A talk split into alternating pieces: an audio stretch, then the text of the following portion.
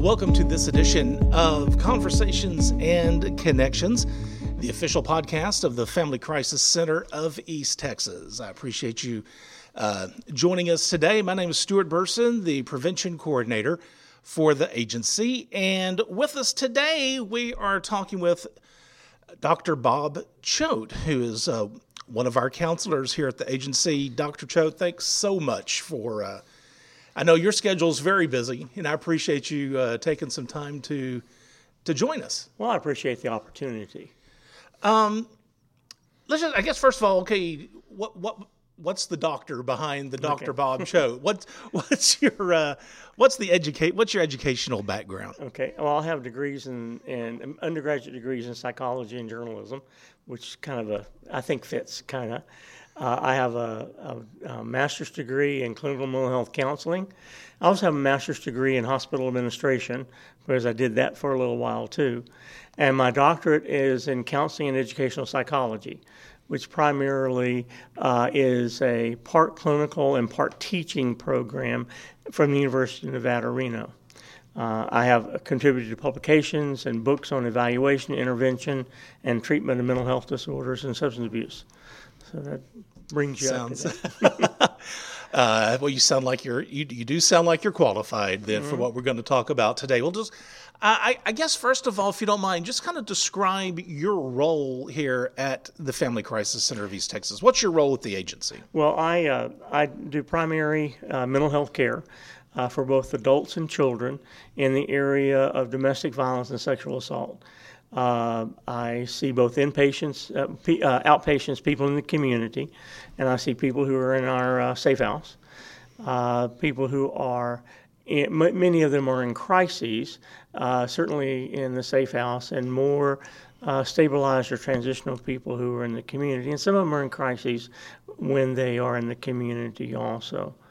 Uh, I supervise counselors uh, uh, in training and licensed professional counselor associates who are providing services in our our four or five different uh, locations.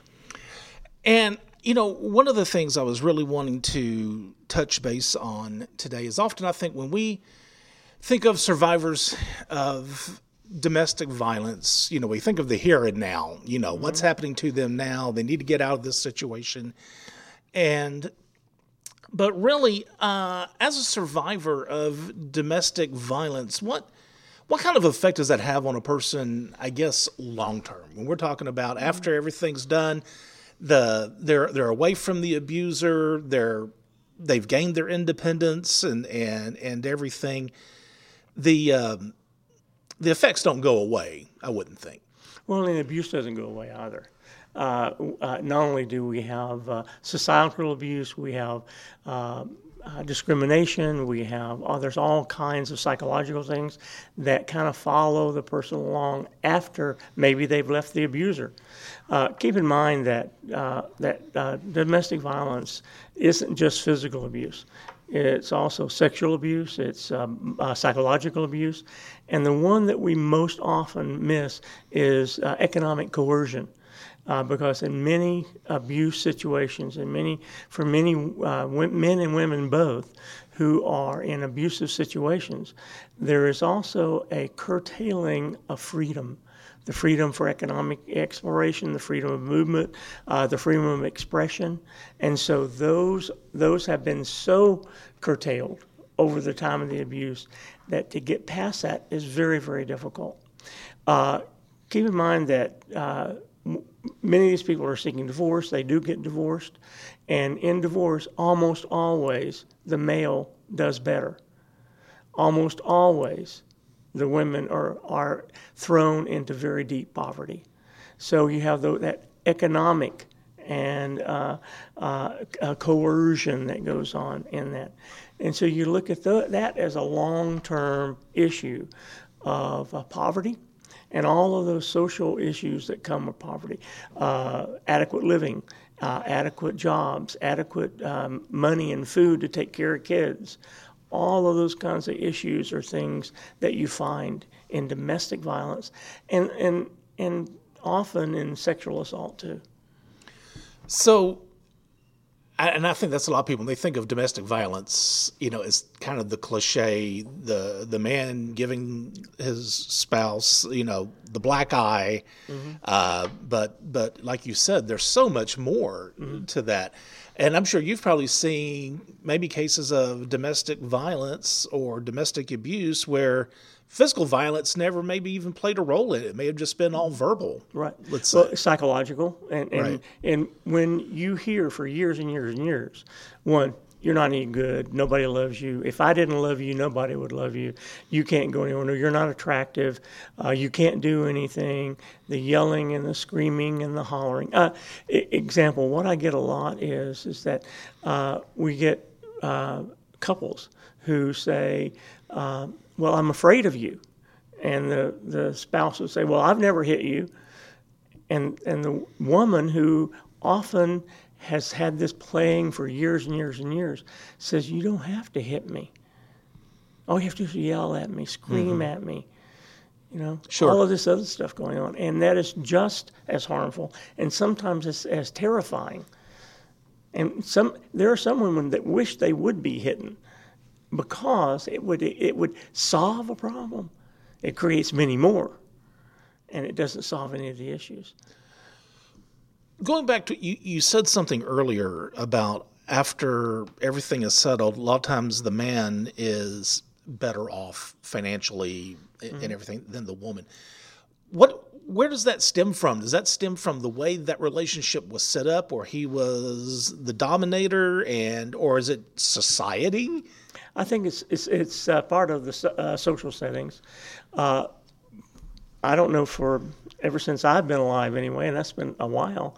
Uh, women have really uh, uh, had to fight for rights, have had to right for the, fight for the rights to own property, to have a bank account, and, and this is an attitudinal barrier that we're having to work with across society. That women are, are often in not in this society, but others seen as chattel. They're bought and sold, and they're impressed into uh, into servitude. Uh, uh, and that is supported by a large part of our society. And believe it or not, women buy into that too. That's what they hear from the time that they're born, that this is the role that's expected of them. Now, the role, uh, role that they hear isn't nece- doesn't necessarily mean uh, physical violence, doesn't mean sexual assault, but sometimes that's a part of that. And when they go to people and they say, hey, help me, they well, you chose this. What's your problem? Just leave. Well, leave with what? And leave with how? And leave with where? And leave with when? And what's where's the support? Uh, one of the th- one of the th- the recurring themes is is that when when we see people who come for services at the Family Crisis Center, we say, "Well, what kind of support do you have?" Well, I don't have any. And there's several reasons for that. One, uh, the uh, the batterer in this case, has, has selectively oppressed the free, the free will and the freedom of the individual. So they've excluded them from friends, from uh, community. I've had people that uh, hadn't been out of the house in three or four years because they, they weren't able to go to the grocery store, they weren't able to have friends, and this happened over the period of time. But that's the nature of many of, uh, of the uh, strategies that are used to keep the person isolated. And so by the time they get to see us, they're totally and completely isolated. They lost their family because their family says, well, why don't you just leave him?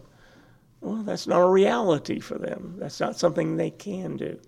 There's a there's a statistic out there, and I can't remember where it comes from, that on the average, uh, uh, uh a domestic violence victim will leave their abuser five to seven times before they're mm-hmm. able to finally leave. Right. And but that, that that's a societal issue. So that's why we're there. We're part of that uh, societal um, treatment where we, we get them a place to live, we provide services, we uh, help them help themselves. I'm a firm believer don't do anything for anybody they can do for themselves because that builds character, that builds them up.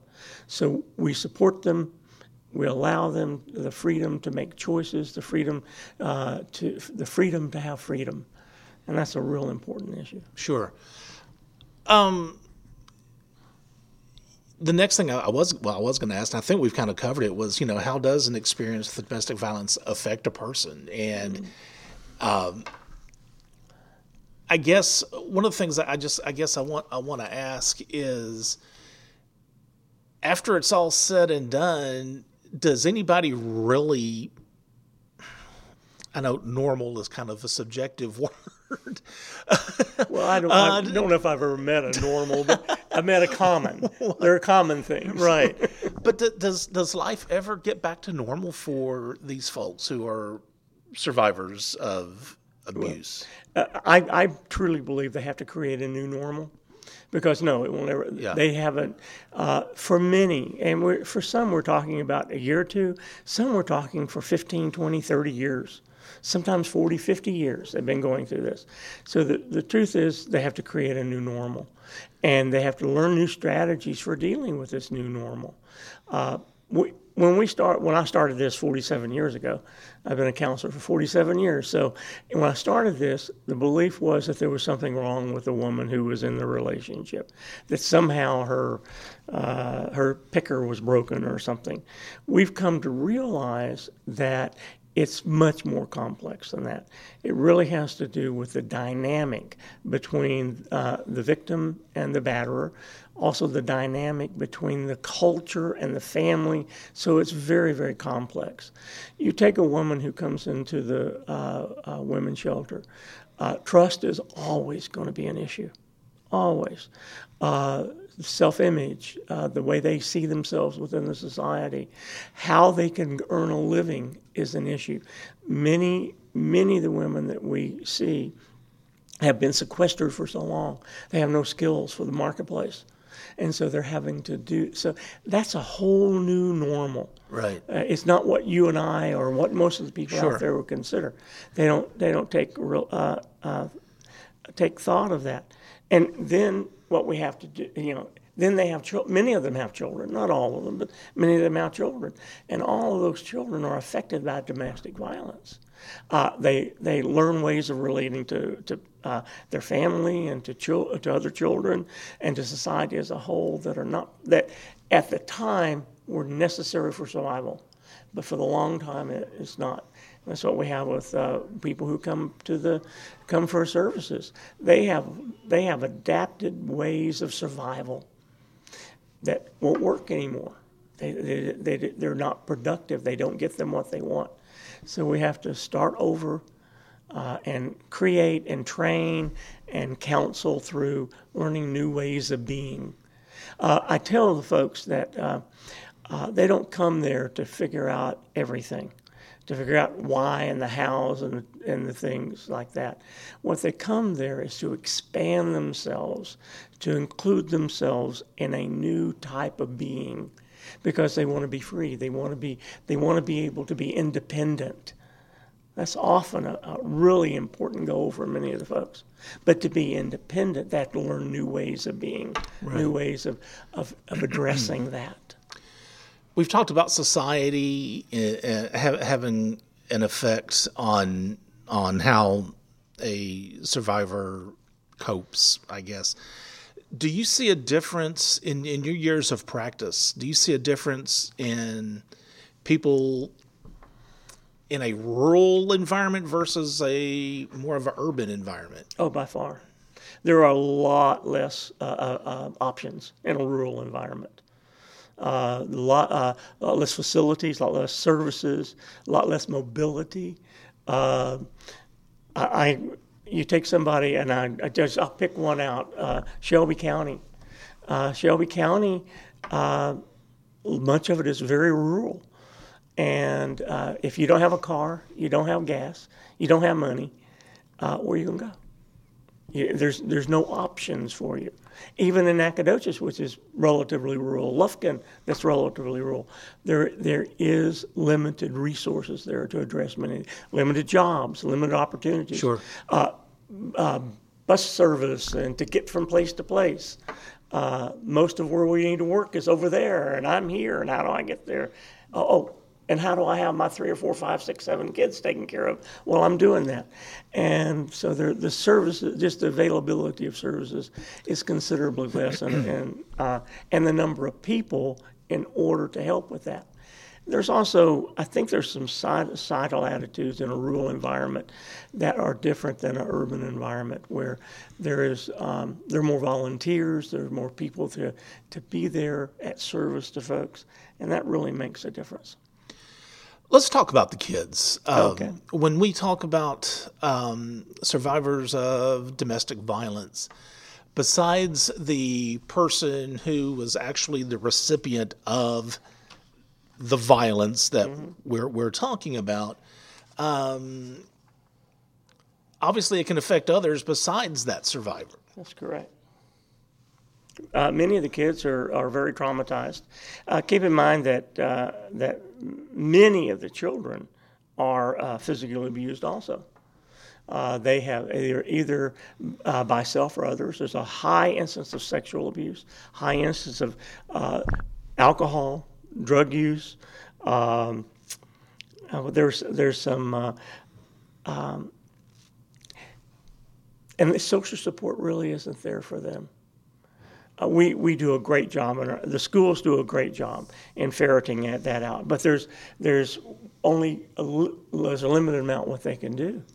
Uh, the kids goes up at school, uh, and you don't always. It's not always a black eye. It's not always a, a, a mark exactly. on the body. Right. Often it's a black spirit. Is that that the soul of that child has been damaged, and so they carry that around with them, and uh, they they act out. They're combative.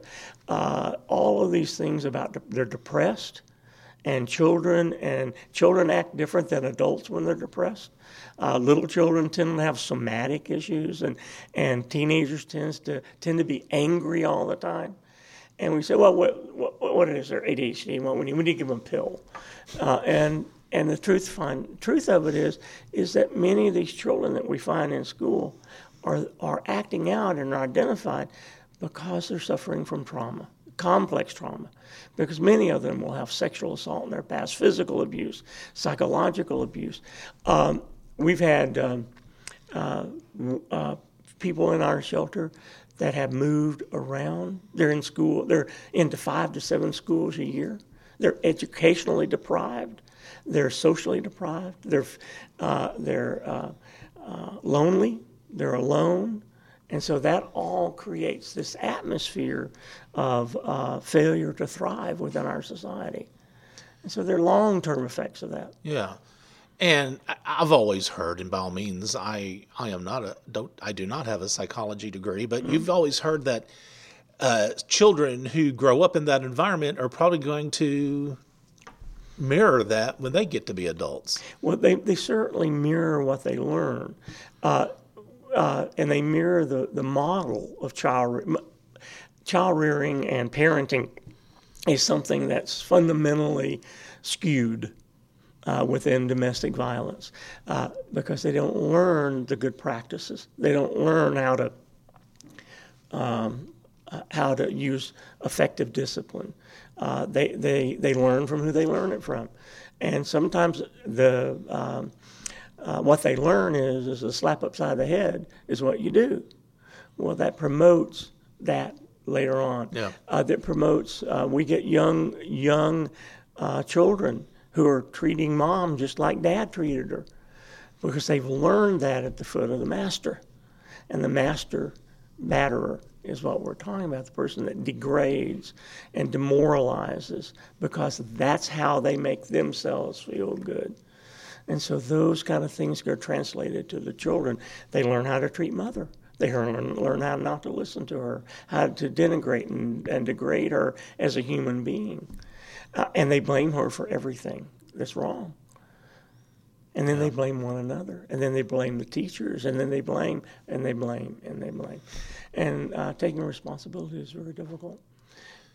What about other members of the family who may not even be in that environment? I mean, mm-hmm. like. Um, uh, let's say the survivor's extended family, their, their siblings who may not be under that same roof, but maybe see the effects of the abuse that that person has been subjected to. Well, it scares the living daylights out of them because they feel like they can do nothing about it. They can't change it. And when they talk to their uh, their family member, and and the family member says, "No, I it, okay, I, I no, I'm not leaving. I know." Here's here's the interesting thing. Here's the interesting thing. Uh, abusive relationships are not violent all the time. Okay, there are periods when the a man, woman, or a man uh, is rem- is reminded why they fell in love with the abuser to begin with. So there are periods in there. So there's a, a, a up and down within those Yeah. abusive relationships. So I would just wait. No, I'm not going to leave him. I'm not going to leave her. I'm going to wait because it's right now it's pretty good. And then all of a sudden it hits again. And those folks, those family members who tries to support, often get burned. They get they get tired of hearing it all the time. Yeah. And so the support tends to walk away. Can't be a part of it. So I'm going to. The, what they they do is they disassociate themselves from from that, and they're not there as a support system. Well, we we've we helped you three or four times, and you came back every time. So I'm, how can I support you? There's the other. There's another part of it in our society that is uh, tr- uh, particularly damning, and that is is that there's a whole bunch of our culture that thinks, well, she must deserve it. She must have done something to deserve it, because we have this idea, we have this idea for centuries uh, that the man has the right, has Yeah. the God-given right, if you will, or has the right anyway, to uh, dominate and subjugate the woman. And so that's a part of our culture. And that's a hard thing to fight. It's cultural change. And so we're doing that better than we have ever done it before. But we're not there yet. So that's a part of that issue. Yeah. How have you seen? Have you have you seen a lot of um, men who are the recipient of domestic violence, and and how is that different? Obviously, when you're talking about society, you know, when you're a man, you're not supposed to. Um, that just goes against what we're taught. You know, you're not supposed to let a woman hit you, and if you are, you're weak and kind of what you said. You may deserve to. You may deserve it if you can't. Uh, If you're going to let a woman hit you, how does a man process all that? How do they cope with that? It's more it's more common than what we want to admit, but it's very much underreported. Uh, exactly for what you said. Men don't report Right. it because it's a it is a tremendous offense to their masculinity. And so they tend they, they tend to leave the relationship more often than women do because remember men often will have more resources than women do. So they will leave it rather than stay in it. Uh, but it is um, it's more common than most of us know, and I think it's very underreported. Uh, we've had a number of men that I've treated over the last uh, 10 or 15 years that uh, men are more willing to come out now because there's more attention to that and they can uh, see it and feel it better. There's, there, there's more accept, societal acceptance of men saying, I'm not going to live with this. Uh, sometimes they'll fight back and they'll go to jail. Sometimes they'll fight back and they'll get killed. So uh, men aren't, aren't the only ones Right. uh, but it's much less common and probably much less reported. Uh, it takes it, it takes a little bit different level of work uh, to work with a, a male survivor than it does. A, it's a different different uh, context, uh, but you're still dealing with self-image, still dealing with fragile and, and affected egos, uh, and uh, their competence is, is questioned. And so it really plays a, a different role in their lives. something that I've um, well, well, let me go back first. First of all, um, does any example just stand out? If I don't know if you've been asked this before, to think of like a success story of someone that you've treated um, or I don't know if treated the right word, who you've seen, and I apologize for that. Uh, someone that you've seen, does, does a particular story just stand out of someone who's just been very successful and has overcome all odds to get their life together and lead a normal, well, a new normal, A new normal. life? Uh, yes, uh, very much so. There's there's been a number of very very successful folks who have uh, come through my attention over the well last two or three years anyway. Uh, one was a, a young 18 year old uh, pregnant woman came in and uh, had been um, subjugated since age oh golly age 16 uh, under had been abused, physically abused, psychologically abused, isolated, no money, no car, uh, no clothes, and pregnant. Okay, had the baby, took care of that baby, loved that baby, uh, worked every way she can, learned some things about herself.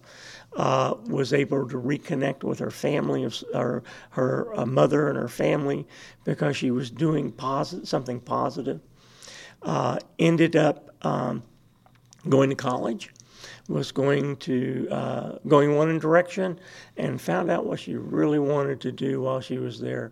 Uh, went through the training program, uh, took her baby, got a job making uh, something like sixty dollars an hour, and uh, in in a man's world, and is being extremely successful Awesome. and she is a delight, and she is excited and happy, and uh, all of that came because she had the support of people who were interested and loving toward her. Mm-hmm. That she that and uh, no one had shown her that, and but she took it, ran with it, Yeah. and did a great job. That's great.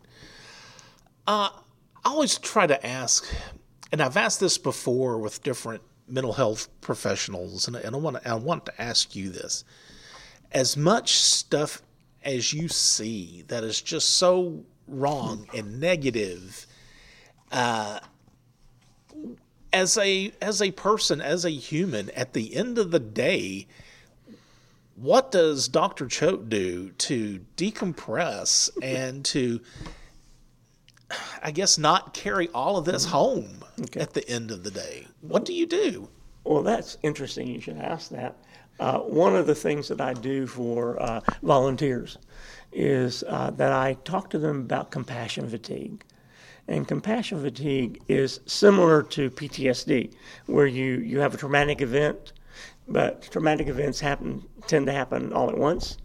Compassion fatigue is something that builds up over time, and it's when your, your when your level of caring can end up hurting you.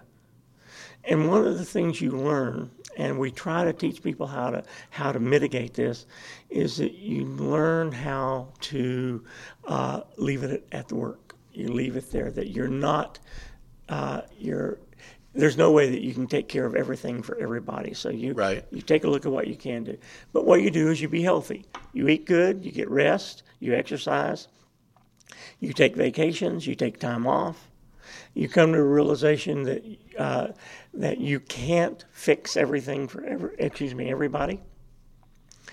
You avoid alcohol, you caffeine, all of that, those picker uppers, and then you have a, you you develop a community where you can sit down, some people you can sit down and talk about what's what what's unload those burdens without having to feel like you're taken care of or that they're not you're not okay if you feel those things.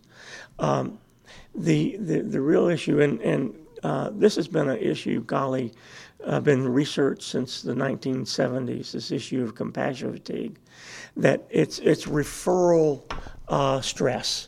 In other words, you uh, you it didn't happen to you, but you heard about it. Your clients tell you. I had a, a client once tell me that uh, uh, that she spent the first three years of her life locked in a closet, and it wasn't until her um, stepdad or whatever shot three bullets into the closet that she was discovered in that closet. How do you get over that? And how do I, as a caring professional, because that's what causes this, is that I care. And sometimes I care too much. How do I, as a caring professional, not take that load on? Well, I have to, I have to do preventative. I have to make sure that I'm mentally okay, that I, I take care of my issues okay, I take care of my relationships okay, and sometimes I may seek help to do that. Uh, so it's it's not unusual that counselors go to counselors. Uh, we you know we we, Sure, we yeah. carry heavy burdens. Sure. And so what we do is we have to use prevention. We have to uh, have a have a caring community. We have to eat well, sleep well, exercise. Uh, you know, do all those good health things so that we can be okay. And the last thing I want to ask you, real quick, what made you decide when when little Bob was toddling around? what made you decide that this is the career path you wanted to pursue? Okay. To to to help others like this. Part of it, I'm, I'm like most of us in this profession, we usually have some skeletons back there in the family, and we have some issues that we want to either we want to fix ourselves or we want to fix other people. Well, I learned very uh, early on in my training that I can't fix other people, so I said I better take a look at myself here a little bit. But part of it was the the attraction to the to the pain that other people get involved in and get embroiled by. Uh, and I saw that in my own family. I uh, I have a whole bunch of brothers and sisters. Uh, I have uh, there was alcoholism in my family. There like many people who go into mental health treatment. Uh, there is uh, lots of issues like like that, and living was hard. And I saw other people out there that it wasn't so hard. And I said, "What's the difference?" Um, I was in the military for several years, and it was during that time that I made the uh, take some courses in counseling, and I went back and uh, got my undergraduate degree and just followed along. And in my private practice, a large part of my practice, of my practice over the years have been uh, women who are dealing with uh, domestic violence, sexual assault, and, and especially childhood assault, childhood sexual assault. And but they don't. But I don't get them until they're uh, late twenties, mid thirties, because often that is the time when their children get very similar, are the very similar age Sure. to where they were abused. And so it, it pushes them into exploring their life differently and dealing with the pain of uh, that, that they've been living with for most of their lives. Yeah. And that's what we get in the, and that, it's often what we also get. It's very seldom that I see someone uh, uh, that comes through uh, that talks about domestic violence that can't also say, share something about sexual assault. Right. So it's, All it's, right, the, yeah. it's the complex trauma Sure. that we talk about. All right. Dr. Choate, thank you so much. I, I appreciate that. Uh, appreciate your time. Appreciate Thanks a lot. Uh, everybody at the agency kind of looks at me funny. And then when I approach them, they're like, okay, Stuart's going to ask me to come onto the podcast. And, but you were very eager. So I, I, I, appreciate that. And that's all the time we have for today. If you would like to contact us regarding conversations and connections, you can do that by emailing us, and that email is conversationsandconnections at fccet.com. And if you feel like you are in need of services from the Family Crisis Center, we do have a hotline that is answered 24 hours a day, seven days a week, and that number is 1 800 828 7233. Again, that number is 1 800 828 7233. And remember, as always, be the voice, if not for you, for someone else.